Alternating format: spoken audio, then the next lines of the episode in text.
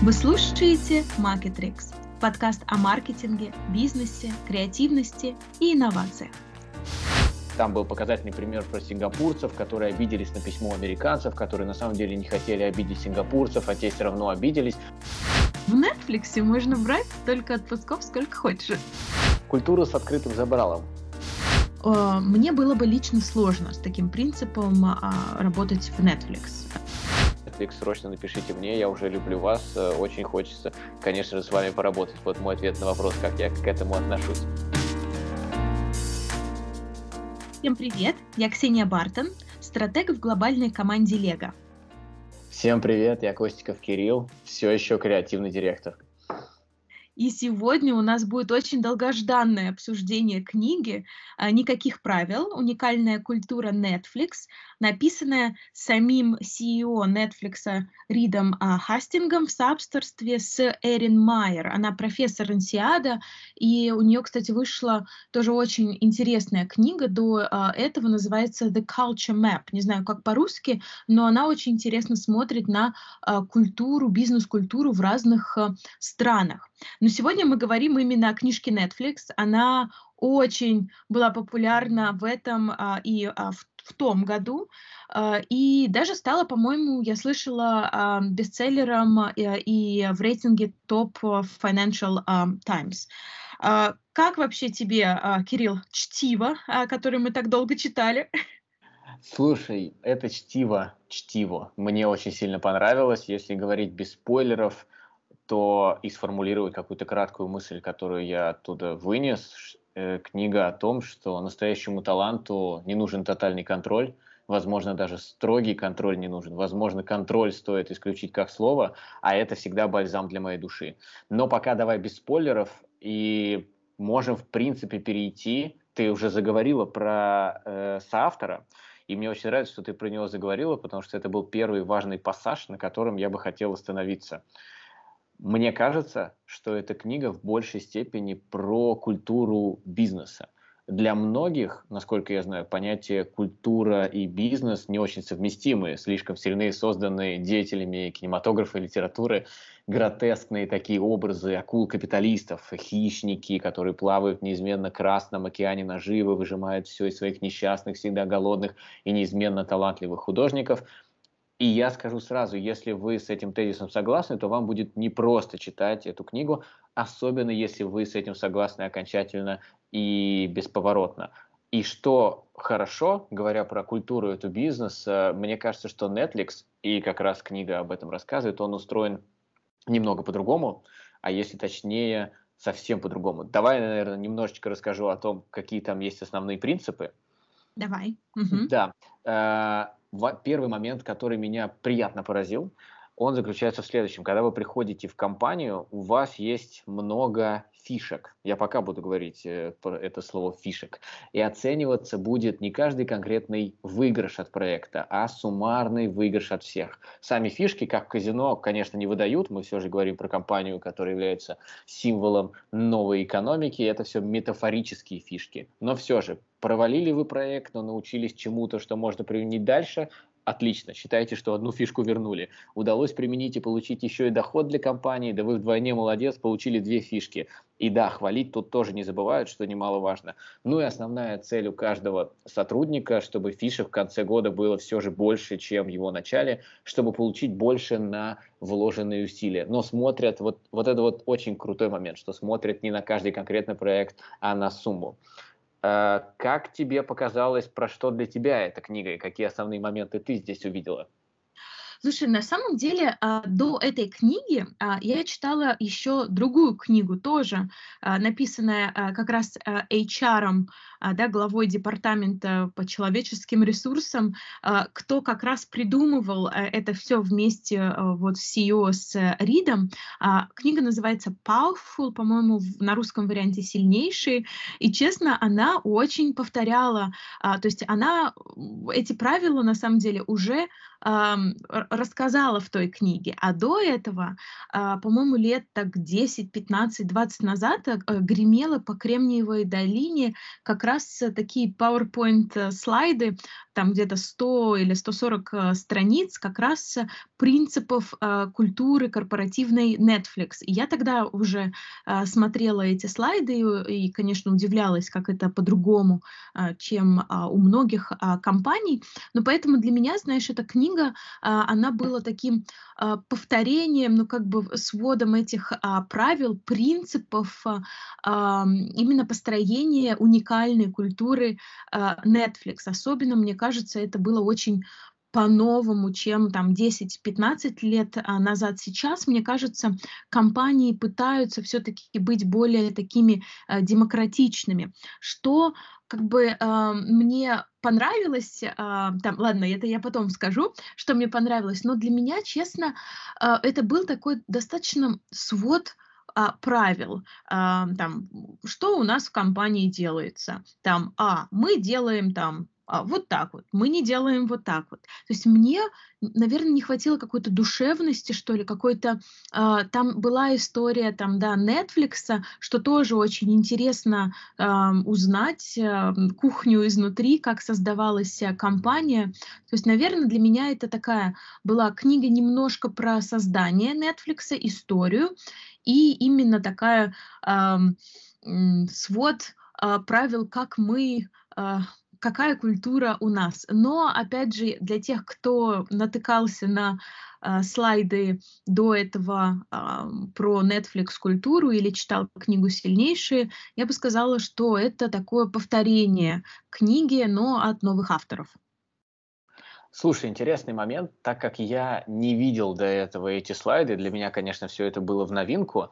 При этом один момент, который мне очень сильно понравился через там, 10 или сколько-то лет мы можем видеть приземление этих уникальных слайдов на реальную ситуацию. Netflix не просто так остается одной из самых инновационных компаний, котировки бьют рекорды, очень неплохие отчеты, да, периодически оказывается, что число подписчиков э, в Штатах уменьшилось относительно числа подписчиков во всем мире, но есть такая э, аббревиатура, я думаю, ты ее знаешь, FA, FANG, фанк, да, которая обозначает э, Facebook, Amazon, Apple, Netflix туда включающий и Google. Пять компаний, которые сейчас являются одними из самых дорогих технологичных компаний, на которых все смотрят, и Netflix туда не просто так включен. Мне показался здесь интересный момент. Вот эта ключевая история, которая показана в книге, и которая выкручена на максималке, да, это очень высокий уровень концентрации таланта внутри компании. То есть они действительно стараются нанимать тех, кто лучше. И вот один момент, который это все характеризует, э, был дан пример, что мы не держимся за тех, кто просто хороший сотрудник. Мы не семья, мы команда. Сказано сильно, учитывая, как часто э, любят говорить, что мы больше, чем компания, мы настоящая семья. Нет, мы команда. Тут, конечно же, сразу очень легко прийти к нашим э, стартовым страшным капиталистам, выжимающим все из своей уже команды. Но если ты выжмешь все, нужно искать следующего талантливого. А это очень дорого. Мы всегда прекрасно понимаем, что э, лучше сначала долго поискать, но потом, как это есть принцип, э, быстро увольнять. Но вот здесь вот принцип быстро увольнять, он не очень работает, хотя и про это тоже Netflix старались говорить. Так что они не просто свои принципы заявляют, они стараются им следовать, и мы видим, что Netflix это доказывает э, своими успехами. Там не просто ценят талантливых, они не ходят голодными, эти талантливые художники, если только это не их собственный выбор. Да, знаешь, а, вот это мне очень понравилось. Я даже сделала себе пометку, потому что очень многие компании мне говорят: "Ну, мы же семья, мы все друг друга любим, мы друг за друга заботимся". И мне было очень, конечно, интересно, а, как они в лоб сказали: "Мы вообще не семья, и мы мы спортивная команда, и, а, в эту команду должны входить только лучшие игроки, и если этот игрок становится, да, не лучшим, то мы его заменяем а, лучшим. И мне кажется, это очень такой новый взгляд а, на а, вообще, в принципе, видение а, своих там а, сотрудников, очень такой, да, честный, а, без а, вот этого флафа. А, знаешь, я хотела тебя что спросить? Потому что там действительно очень много разных а, принципов, которых мы, наверное, обо всех не сможем поговорить. Но давай, может быть, мне будет очень интересно узнать, какие там, допустим, один-два принципа тебе прям очень понравились, и ты бы хотел бы имплементировать это в свою практику или как работодатель, или как сотрудник, а, и там один-два принципа, которые а, для тебя там, не знаю, дикие, или ты бы ты не разделяешь этих а, принципов. Мне очень интересно узнать твое мнение.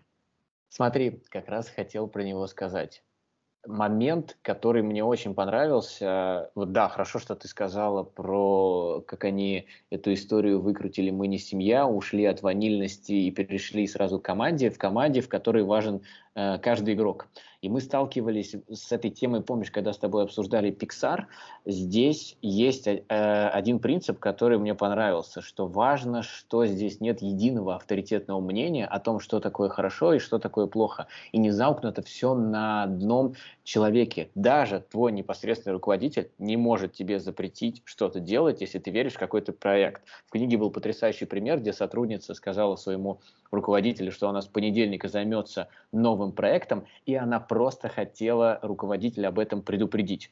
Подчеркну, не спросить, не попросить бюджета, не сказать о том, что было бы здорово, если бы вы мне все-таки разрешили, а просто предупредить, что с понедельника она занимается еще одним проектом, который будет занимать 40% ее времени. Выгорит это, классно. Не выгорит, она сделает определенные выводы, и о них расскажет своему руководителю. При этом в ДНК компании вот есть как раз вот этот вот элемент риска, да, заложен этот риск. Это, безусловно, может не выгореть, но я в это верю, это займет определенное время, я начинаю, не спрашиваю разрешения, а я начинаю делать эту задачу. И с руководителем уже обсуждают результат, и это, конечно, очень но это вещь, которую можно очень много декларировать и очень много об этом говорить. Но если она не применяется на практике, это просто красивые слова. Вот здесь это сборник практических кейсов, и мне понравилось, что это действительно сборник работающих практических кейсов, которые мы видим на примере достаточно успешной компании. Да, свобода, вот как раз вот эта автономность, э, свобода. А, знаешь, я на самом деле, а, у меня был такой а, тоже челлендж. У нас есть сайт, я не знаю, есть он в России или нет, называется Glassdoor. Есть в России такое? Нет? Слушай, я не знаю, ну расскажи, может быть, у нас есть какой-то аналог потрясающий.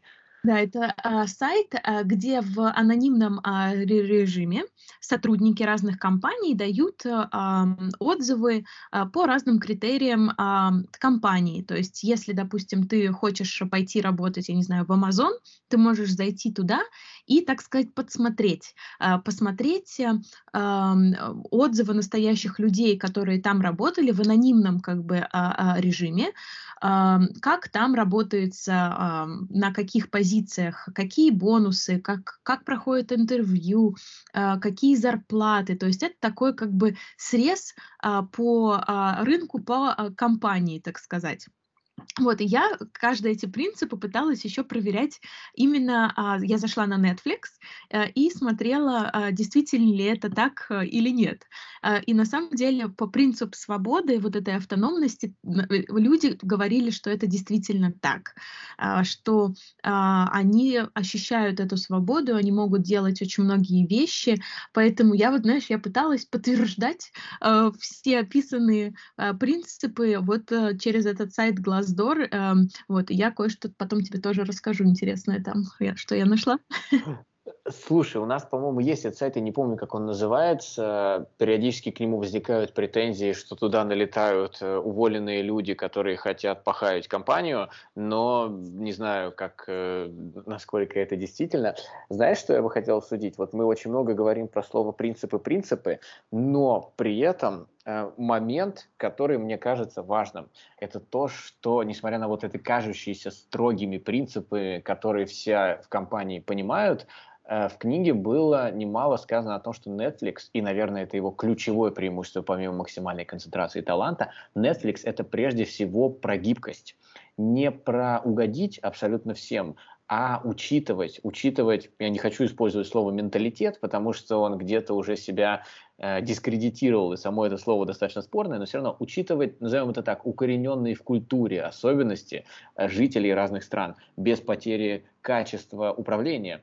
Там был показательный пример про сингапурцев, которые обиделись на письмо американцев, которые на самом деле не хотели обидеть сингапурцев, а те все равно обиделись просто из-за того, что у них э, определенный был такой э, провал между пониманием, что значит в одной культуре определенные фразы и что значит в другой культуре определенные фразы. И Netflix в какой-то момент, мы снова возвращаемся к соавтору книги, попытался составить некую культурную карту, как им внутри общаться, внутри с помощью каких слов, с помощью э, каких эмоций, с помощью каких определенных выражений, которые не влияют на качество управления, но позволяют лучшим культурам, которые собраны с разных рынков, потому что Netflix, и мы видим это на примере сейчас, естественно, нашумевшей э, игры в кальмара, Netflix старается сделать так, чтобы использовать максимальный потенциал локальных рынков, а чтобы использовать максимальный потенциал локальных рынков, ты должен и думать как человек, который работает на этом локальном рынке, и Netflix это все аккумулирует и старается создать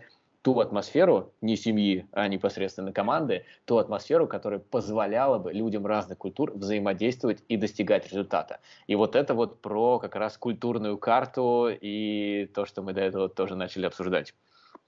Знаешь, а я думала, что ты скажешь, что тебе очень нравится принцип, э, что ты можешь брать э, очень много отпусков, как человек, который любит путешествовать. А, мне вообще вот этот э, принцип очень понравился. Я помню, я даже написала у себя в LinkedIn с тем за делом, что это увидит наша лидершип команда, что а в Netflix можно брать столько отпусков, сколько хочешь.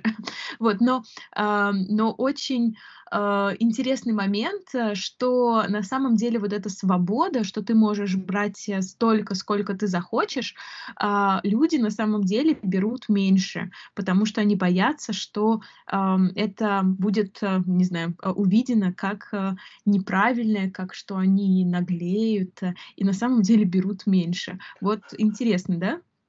Это очень интересный момент. Он, знаешь, меня вывел на слово, которое э, здесь странно. Странно его рассматривать в одном контексте со свободой, но мне кажется, что там ключевое слово, оно даже чуть-чуть по-другому перефокусировано. Это слово доверие. Это слово доверие к тому, кого мы отобрали, наняли и поняли, что он способен дать нашей компании нечто большее. Вот это вот доверие, оно связано с еще одним принципом, раз ты уже спрашивал, какие тебе еще понравились, что есть управление через контроль, а есть управление через контекст. И в Netflix поняли, что управление через контроль для них, для технологичной, инновационной, креативной компании, это не лучшая идея, когда можно попробовать управлять через контекст, где руководитель он формирует видение, он формирует некий вектор развития, то когда он сформирован, зачем дальше лезть в инструментарий реализации? Да? Мы взяли конкретного человека, который либо разделяет это видение, либо не разделяет это видение. Да, безусловно, руководитель может быть не очень прав, но в Netflix всегда можно с руководителем это обсудить. И эта история, опять же, про откровенность и честную обратную связь. Даже для, для руководителей она очень важна, особенно для руководителей она очень важна. И вот этот вот принцип доверия, мне кажется, это в принципе история про базис, базис такой, на котором стоит эта компания. Да, да, это действительно доверие. И знаешь, еще второе слово, которое у меня, так сказать, в облаке э, тегов э, образовалось, это вот доверие и честность. Не честность, а, наверное, искренность. А, вот это а, искренний, культура искреннего фидбэка. Даже если тебе там действительно что-то не нравится, нравится, ты должен это действительно а, выражать открыто, а, искренне и тем самым а, помогать а, людям расти, а не как бы прятаться за масками анонимного какого-то там, да, фидбэка, обратной связи. И вот эта искренность, она мне тоже понравилась как принцип, но другая сторона медали, это, помнишь, когда они рассказывали про то, что они дают фидбэки и обратную связь публично, То есть ты сидишь за столом с 15 а, людьми твоей команды, и все начинают, а, так сказать, тебе выдавать обратную связь. А, это, с одной стороны, наверное, интересно, но с другой стороны, мы такие люди, у, которого, у которых очень уязвимое эго. И те люди, которые не прошли, наверное, годы терапии или у кого действительно, у многих у нас очень такая э, само, э, само, не то что самоуважение, самоценность не настолько супер высока, и очень многих у нас вот этот синдром самозванца, и такие публичные э, сессии, они могут, конечно, очень э, плохо повлиять на людей, у которых самооценка не очень хороша, э, как бы. Вот с этой точки зрения, да, честность здорово, но вот этот момент открытой публичной связи, э, именно публичной, а, он меня немножко смутил. Как тебе? Наши э, годы терапии – это 12 лет на рекламном рынке, э, где каждый день э, наши идеи подвергались э, э обсуждению, назовем это так, в тесном, иногда не очень тесном кругу, я понимаю, это очень тонкая грань. Э, помнишь, мы как раз, мы, мы не просто так опять заговорили про это слово честность, и откровенность и открытость. Мы его затрагивали, когда обсуждали Pixar. Не просто так у нас происходят эти параллели между двумя компаниями. Само слово э, откровенность, честность, оно возможно только при одном исходе, если все умеют обсуждать идею, а не человека очень тяжело отделить одно от другого, очень тяжело съехать в обсуждение человека, даже, даже другое, мне кажется, важнее. Очень э, тяжело сделать так, чтобы человек, несмотря на то, что обсуждают его идею и его предложение, не думал, что обсуждают конкретно его. Но, возможно, это, знаешь, как система сдержек и противовесов. Есть определенные недостатки у этой системы, и либо ты с ними миришься, либо для тебя э, культура контекста, культура честного обсуждения не подходит. Как Apple, Netflix встали на этот скользкий путь и пока пожинают его плоды. Да, но а, знаешь, самый, конечно, ну для меня это немножко дико для меня, а, потому что я как раз росла в таких компаниях, которые мы, семья, а, и даже сейчас я нахожусь ну, в компании, которая действительно, это семейный до сих пор а, бизнес, и поэтому, когда я услышала про этот принцип, я честно, я общалась с многими людьми, которые сказали, что а, именно из-за этого принципа они не хотят идти а, в Netflix, потому что а, это просто становится невозможно а, комфортно себя чувствовать а, в своей работе. Не знаю, как перевели это на русский, но keeper test – это когда тебя постоянно, э, так сказать, тестируют на то, что э, я хочу тебя оставить в команде или нет.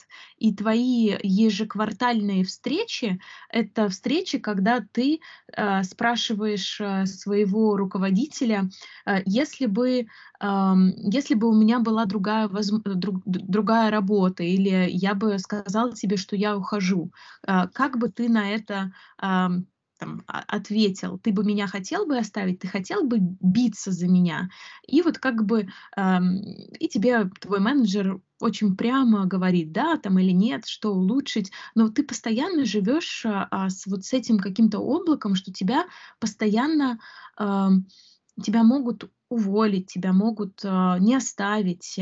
И это очень такое большое, не знаю, давление на тебя, когда ты приходишь на работу. Вот этот принцип для меня э, мне было бы лично сложно с таким принципом э, работать в Netflix. Для тебя это как? Это как это культура с открытым забралом если можно так сказать.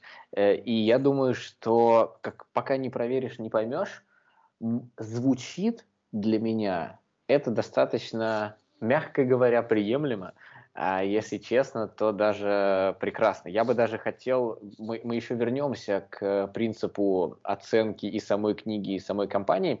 А, давай, наверное, попробуем поговорить, для кого эта книга подходит. Мне кажется, что она очень сильно подходит для многих руководителей, э, чтобы показать, вот как можно, оказывается, делать, вот, оказывается, как можно управлять. Но э, несмотря на это, мы понимаем, что действительно сама эта культура, она подходит не для всех компаний. Причем даже не то, что, не то, что это связано с тем, что не каждый ее могут и готовы сразу применить. Есть определенные сферы деятельности, где управление через контекст не будет работать, э, будет работать только управление через контроль, завязанное на постоянной, даже не то что оценке, а на постоянной э, анализе того, что у нас происходит в данную секунду. Не через месяц, не через квартал, а что у нас происходит в данную секунду, для того, чтобы что-то не сломалось, не вышло из строя.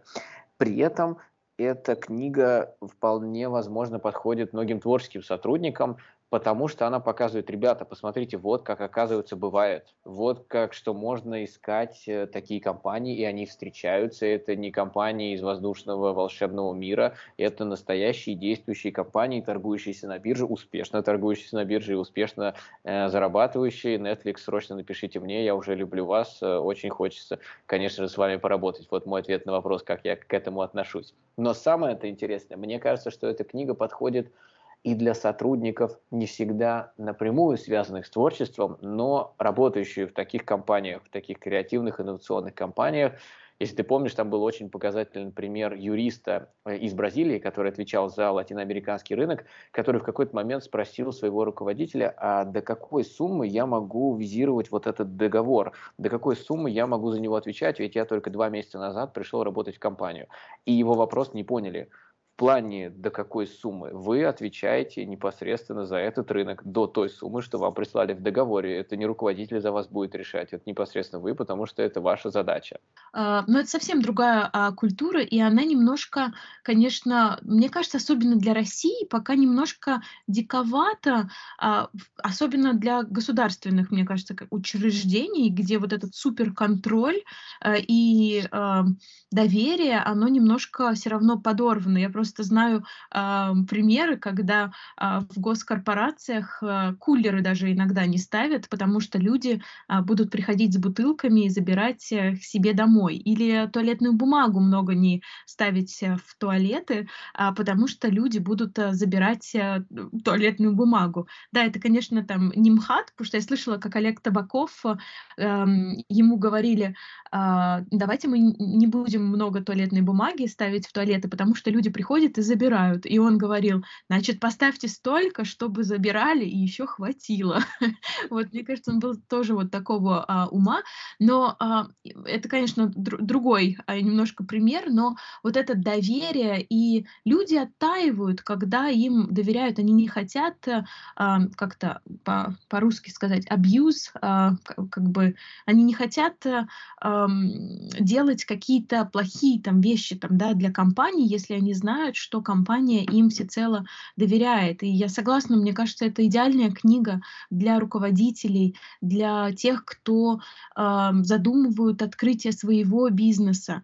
Э, для, мне кажется, это идеально для HR-щиков, э, которые стоят у руля вот этой именно создания культуры. И сейчас это очень большой тренд именно в, э, в Европе. У компаний э, очень много действительно э, таких ру руководящих и вообще позиции, связанные с культурой. Есть э, culture managers, э, head of culture, и это очень, а, очень а, популярно сейчас. Поэтому я бы тоже действительно рекомендовала это вот и создателям бизнеса, и а, просто для ознакомления, как бывает, и тех, кто хотят узнать, а в чем вообще причина такого успеха Netflix, потому что там интересно рассказывается и про создание, но все равно это все люди, которые да, делают этот бизнес, и, возможно, в этом и есть тоже плюс и секрет успеха, а, потому что во главе и начинка этой компании это люди, которые а, да, автономны, свободны, но очень боятся потерять свое рабочее место. Безусловно. Но ты понимаешь, это модель это модель для подражания, которая для каких-то компаний, для каких-то людей, для каких-то руководителей вполне может подходить, но не для всех. Один из спектров, одна из крайностей, возможно, даже. Где-то для кого-то это может быть очень полезно, а для кого-то это может быть, наоборот, антипример. Вот я прочитал эту книгу, и я понял, как я точно не хочу. Вот для меня даже эти принципы сформулировали. Для всех может быть по-разному. Так, ну что, перейдем к оценочкам нашим. Давай, давай. Так, перед оценкой своей я бы хотел сказать, я вообще не могу понять, почему я так долго читал эту книгу, почему я ее постоянно а, откладывал, потому что по мне она очень хороша. Мы уже сказали про доверие, мы уже сказали про делегирование и про то, что, оказывается, это может работать, а не просто декларироваться. Да и вообще мы вас наняли не чтобы указывать, а давать возможности. Вот это очень хорошо, и за это я сразу смело, наряду с примерами, ставлю девятку этой книги. Я думаю, что книга могла получить от меня и десятку, если бы не было много повторяющихся примеров про одно и то же, хотя тогда, возможно, я бы ничего и не запомнил, конечно же.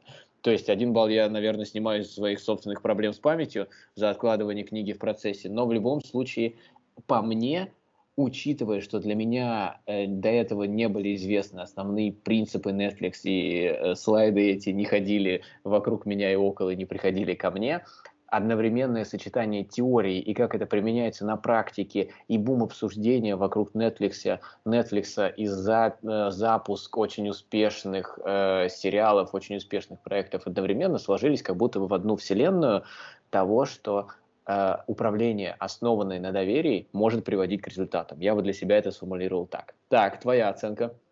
Ой, а, слушай, мне на самом деле сложно оценивать, потому что для меня это было не в новинку, да, и как бы за это я снимаю балл, потому что а, они должны были понять, что люди уже ну, как бы и читали и другую книгу от э, главы там, да, HR-департамента и смотрели слайды, я снимаю балл за это, потому что э, очень было много повторения.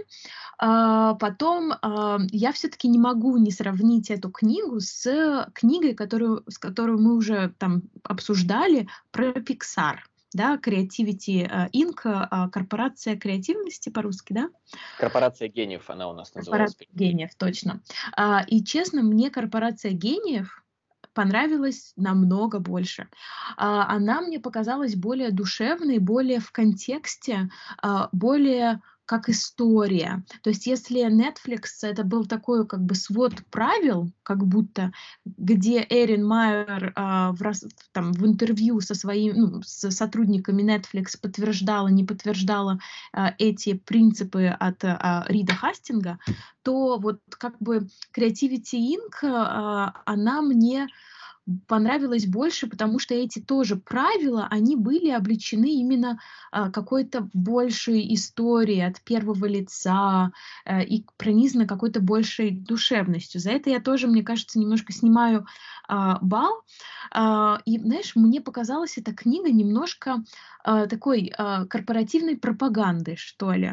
А, то есть смотрите, какие мы классные, как у нас все здорово. Мне, наверное, не хватило немножко самокритики, само какого-то, потому что наверняка были и там были действительно истории, где а, люди, а, ну, где эти принципы не оправдывались. Помнишь историю, где а, человек а, три года ездил, путешествовал бизнес-классом, а, кормил свою семью в а, мишленовских ресторанах, и они об этом узнали только спустя три года, что он вот так вот а, систему немножко нагибал. А, вот. А, но хотелось бы немножко больше каких-то уроков, каких-то ошибок, вот мне, знаешь, вот мне почему-то, я тоже читала эту книгу достаточно долго, а, но именно потому, что почему-то для меня она была как, как учебник. Uh, интересный учебник, очень такой с выжимками, здорово, но мне вот какой-то не хватило uh, сюжетности, что ли, душевности, сюжетности, вот как-то так. Интересно, интересно, потому что для меня вот эти вот примеры обратной, отрицательной такой обратной связи, когда рассказывалось о том, что не для всех людей подходит эта культура, основанная на доверии, не для всех компаний подходит эта история, основанная на доверии. Это как раз и была такая отрицательная обратная связь, когда ты смотришь на это и понимаешь, ага, это не священный Грааль, это то, что подходит по определенной степени, это то, что подходит определенным людям, не для всех, и ты действительно очень правильно разобрала э, в начале то, что это действительно постоянная оценка тебя как, э, как такого профессионала, причем профессионала, который должен соответствовать высшим стандартам, не просто определенным стандартам, а высшим стандартам, постоянно держать тебя в мотивации. С другой стороны, э, тебя держат мотивацией, тебе за это, ну, хорошо, как я понимаю, платят, и помимо того, что тебя держат в таком постоянном тонусе, ты сам все равно волен выстраивать некую свою карьерную траекторию, даже, я бы так сказал, продуктовую траекторию, когда ты решаешь, чем ты будешь заниматься, а дальше у тебя есть весь инструментарий. Действительно, это про кому-то это подходит очень сильно, кому-то это не подходит совсем. Вот я даже оценил в книге эту крайность. Крайность этой истории, что мы не про универсальные принципы, которые сейчас 90% компаний в мире могут сделать и на 2% увеличить свою рентабельность. Нет, это был вот про крайний принцип, и тем он мне и понравился. Ну да, знаешь, вот еще, а, конечно, я когда посмотрела вот в Glassdoor, потом я еще пообщалась э, с, э, с девочкой, которая работала в Netflix, и я прям у нее спрашивала про эту книгу, ну что, это действительно так, это действительно так. Э, и действительно, что она сказала, это свобода, очень хорошо платят, они летают на все свои командировки бизнес-классом. Э, действительно, ты можешь чувствовать себя очень свободно с точки зрения в рамках работы своей, но они чувствуют э, то, что я прочитала в, там, да, э, о минусах, э, люди постоянно ощущают, что над ними висит э, да, топор, что их могут сегодня-завтра уволить. И как раз вот эта свобода, которую ты ощущаешь именно в своем ремите, да, своей э, должности, ты ощущаешь себя немножко несвободно с точки зрения э, стабильности своей именно позиции позиции там. Тоже девочка сказала мне, что э, ты постоянно видишь, как людей увольняют. И когда ты видишь, что людей постоянно увольняют, потому что они не а, перформят должным а, образом, а, то тебе становится очень некомфортно, и ты пытаешься а, выжимать из себя все последние соки, работать по 80 часов в неделю, а, и, и это становится очень некомфортно с точки зрения да, вот work-life balance, и вот это свобода, она немножко такая становится не, не свободная. А, вот. Поэтому, наверное, может быть, меня, если бы я бы не смотрела бы эти комментарии, и я бы не общалась бы с а, бывшим сотрудником, и, может быть, если бы не этот кипер-тест, а, то у меня были бы прям, я бы очень хотела бы пойти работать в Netflix, но я лично бы, вот я не хочу идти работать в Netflix, честно, пока. Книга, книга для многих, а компания не для всех. Но мне да. этот принцип показался, конечно, очень интересным. И э, глядя на примеры, которые там давались, и глядя на то, как сотрудники отвечали на конкретные, на конкретные вопросы, мне этот принцип показался очень интересным. И даже для себя в жизни я бы, конечно, его хотел попробовать.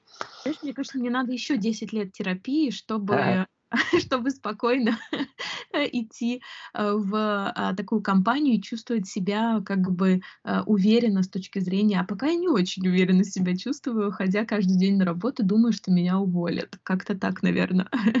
Ну что ж, на этой, на этой позитивной ноте мы э, про увольнение мы обсудим, что мы, что мы будем обсуждать в следующий раз. Давай, так. Так, в следующий раз у нас будет книга реальность под вопросом, почему игры делают нас лучше и как они могут изменить мир от э, геймдизайнера Джейн МакГонигал, но не МакГонагал из Гарри Поттера. Книга вышла в 2011 году, на русский ее перевели в 2018, я вот уже ее прочитал больше половины, и несмотря на то, что для мира гейминга 10 лет это уже целая, э, целая эпоха, которая прошла, это достаточно интересная книга о, супер, на самом деле гейминг, ну мы знаем, гейминг это сейчас просто не то, что top of the top of the top, это просто, да, гейминг очень интересен, я прямо, я еще не начала ее читать, поэтому а, присоединяйтесь, будем читать а, вместе, а, я прямо, так сказать, looking forward. И это правильно. Ну что, попрощаемся? Да, спасибо вам большое, Кирилл, спасибо, как всегда, просто Просто безумно интересная беседа с тобой. Спасибо тебе взаимно. Ну все, пока-пока. Пока. -пока. пока.